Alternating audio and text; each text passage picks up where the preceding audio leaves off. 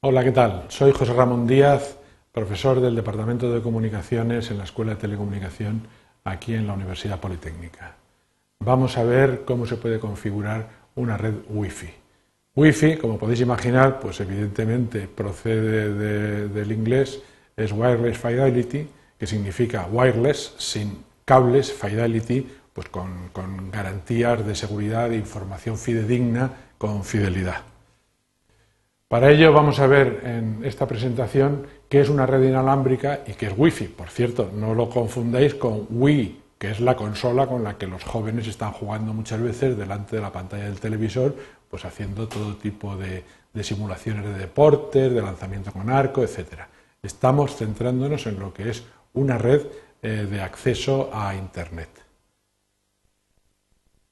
Las redes inalámbricas básicamente se van a caracterizar, como podéis imaginar pues, por una posibilidad de tener una serie de sistemas eh, separados físicamente, pero sin necesidad de utilizar cables para poderlos conectar entre sí.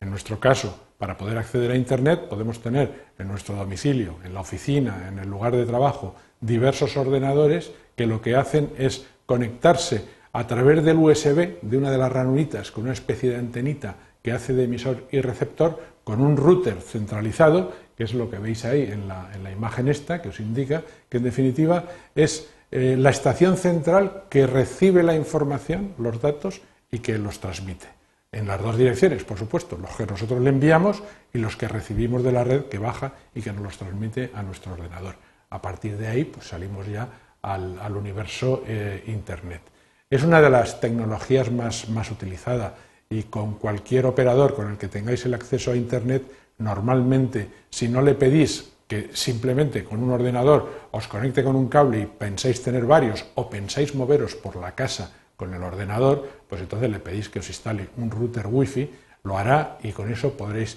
conectaros desde el dormitorio, desde la sala de estar, desde la terraza, desde el jardín, desde donde queráis.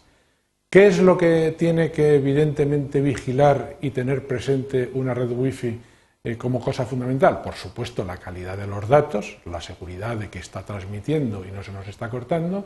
pero evidentemente lo más importante va a ser la seguridad, para evitar, como os dice ahí en el primer apartado, el evitar las intrusiones de usuarios malintencionados. Tampoco penséis que los usuarios malintencionados lo que van a hacer es acceder a vuestros ficheros, que en un momento determinado podrían hacerlo, pero para ello requerirían también a su vez tener unos conocimientos tecnológicos elevados. Lo que sí que os puede ocurrir, y eso sí que es el, el de cada día, es el que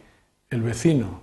el amigo que vino un día y le dijisteis cómo podía acceder, el que pasa por la calle, el que no sé qué, acaba descubriendo que tiene una red a su alcance y si no tiene un código de seguridad incorporado, que es la clave que vosotros habéis decidido en un momento determinado, pues cualquiera puede acceder y a través de vuestra red,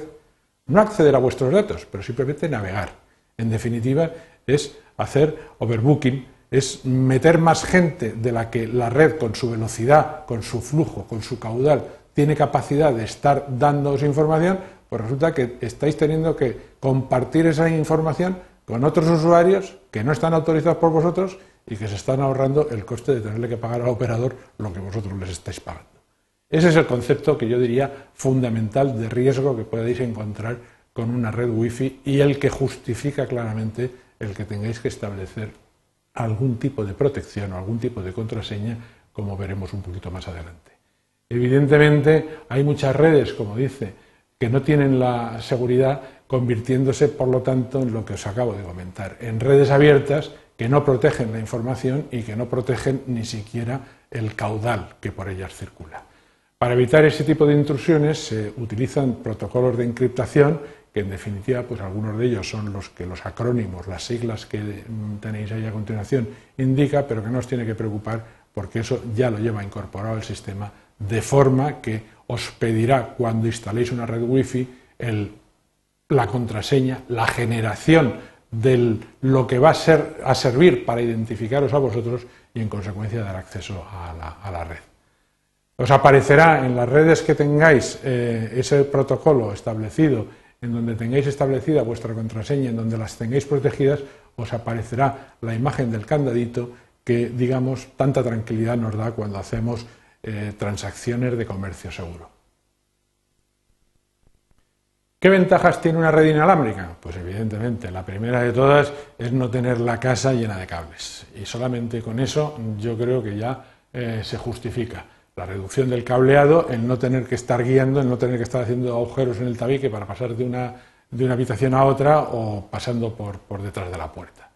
Eh, por supuesto, se utilizan frecuencias de eh, radiofrecuencias para la comunicación y podemos conectar a zonas a las que habitualmente podríamos no llegar con un cable, como os he dicho antes, o que quedaría muy mal, pues en el jardín. Es primavera, es verano, hemos salido con nuestro portátil a nuestro jardín o a nuestra terraza y oye, no vamos a tener continuamente un cable fijo por allí puesto con una instalación que además se queda fatal. Actualmente lo permite, permite el acceso con toda clase de garantías y con toda clase fundamentalmente de calidad de la comunicación las redes inalámbricas, pues utilizamos una red de este tipo y desde luego nos ahorramos, al menos desde el punto de vista decorativo, eh, la imagen que si no, pues no sería muy, apetecible como podía haber sido en la etapa anterior.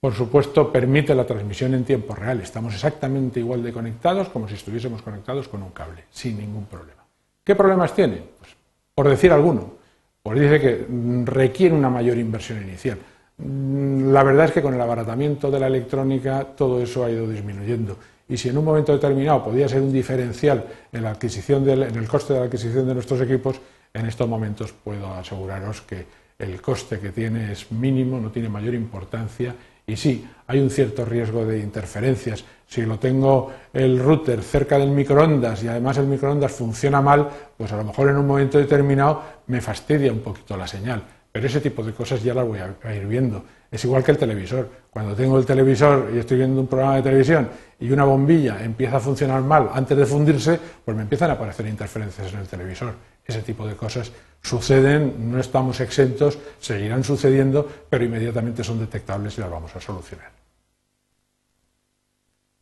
¿Cómo se hace la conexión a la red Wi-Fi? Bueno, pues en primer lugar buscamos en la barra de tareas, que es en la parte inferior de nuestro PC, el icono que indica un ordenador con eh, unas ondas que se supone que están saliendo del ordenador y que normalmente tiene una X roja cruzada, eh, un aspa en la parte eh, inferior del ordenador, lo cual me está indicando que no estoy conectado. En este momento no estoy conectado buscamos el, en el, icono este correspondiente, como decimos, y si pinchamos sobre él con el botón derecho de nuestro ratón, nos aparecerá un menú desplegable como el que tenéis aquí, en donde podemos ver las redes inalámbricas disponibles en el entorno en el que estamos. Nos aparecerá como consecuencia del desplegable una, una relación parecida a esta, en donde nos indicará las diversas redes que están a nuestro alcance, que nuestro sistema, que en definitiva la antena de nuestro receptor que tenemos en el ordenador están detectando, con una información que es, por un lado, si es segura o no es segura, que nos lo dirá, nos lo describirá en cada una de ellas,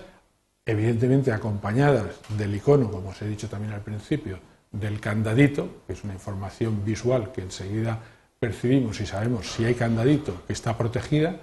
y donde veremos aquí pues en estas barras, en estos histogramas que tenemos a la derecha, pues la intensidad de la señal, para saber si la eh, expectativa de conectividad, de flujo de datos que vamos a tener con cada una de esas redes es adecuada. Pinchamos en la red que queramos, en el caso de que tengamos varias como alternativa, si no, si tenemos una solo, Normalmente nos la habrán configurado al instalarnos el sistema de forma que es la prioritaria y en consecuencia la única y con la que se conectará directamente. Dando a conectar pasaríamos ya a establecer si está protegida la solicitud de contraseña. Tecleamos la contraseña que tenemos establecida, le damos a continuar y ya estaríamos viendo el habiendo hecho bien, lógicamente, todos los pasos anteriores, la conexión realizada. Veríamos en ese caso que el iconito que antes tenía el PC con la pantalla y tenía esta forma de ondas, pero que tenía una esparroja, ha desaparecido. Eso quiere decir que ya estamos conectados. Para eso, antes de despedirme, os lo voy a, mostrar directamente en mi PC. Si me vengo aquí a inicio, estoy viendo la barra que os decía antes, inferior, en donde tengo las presentaciones abiertas, en donde tengo mis carpetas, en donde tengo todo esto que estáis viendo aquí, pero aquí tengo, como podéis observar, el iconito al que estaba haciendo referencia. Ahí tenéis el PC con las onditas de radio que se supone que están eh, conectando a nuestro sistema con una emisión próxima y con la X porque no estoy conectado. Si pincho con el botón derecho, veo, como os he dicho en las transparencias, la alternativa de seleccionar y ver las redes disponibles y aquí tengo las que en este momento, en este sitio, en este lugar, en la Universidad Politécnica, tengo disponibles. Tengo cuatro en donde veis que la intensidad de señal, pues como estamos en los estudios, como hay mucha instrumentación alrededor, evidentemente es mm, pequeña, pero en donde también me está indicando el que la primera es libre, es accesible por cualquiera, sin embargo las siguientes me exigiría el eh, tener la clave y conocer la clave. Si fuese aquí a la que tengo abierta, pues le daría a conectar y a partir de ahí, pues evidentemente estaría estableciendo la conexión correspondiente. Muchísimas gracias. Espero haberos ayudado en la configuración de una red inalámbrica para poderos conectar sin problema de cableado y poder tener movilidad a lo largo de, de vuestra casa.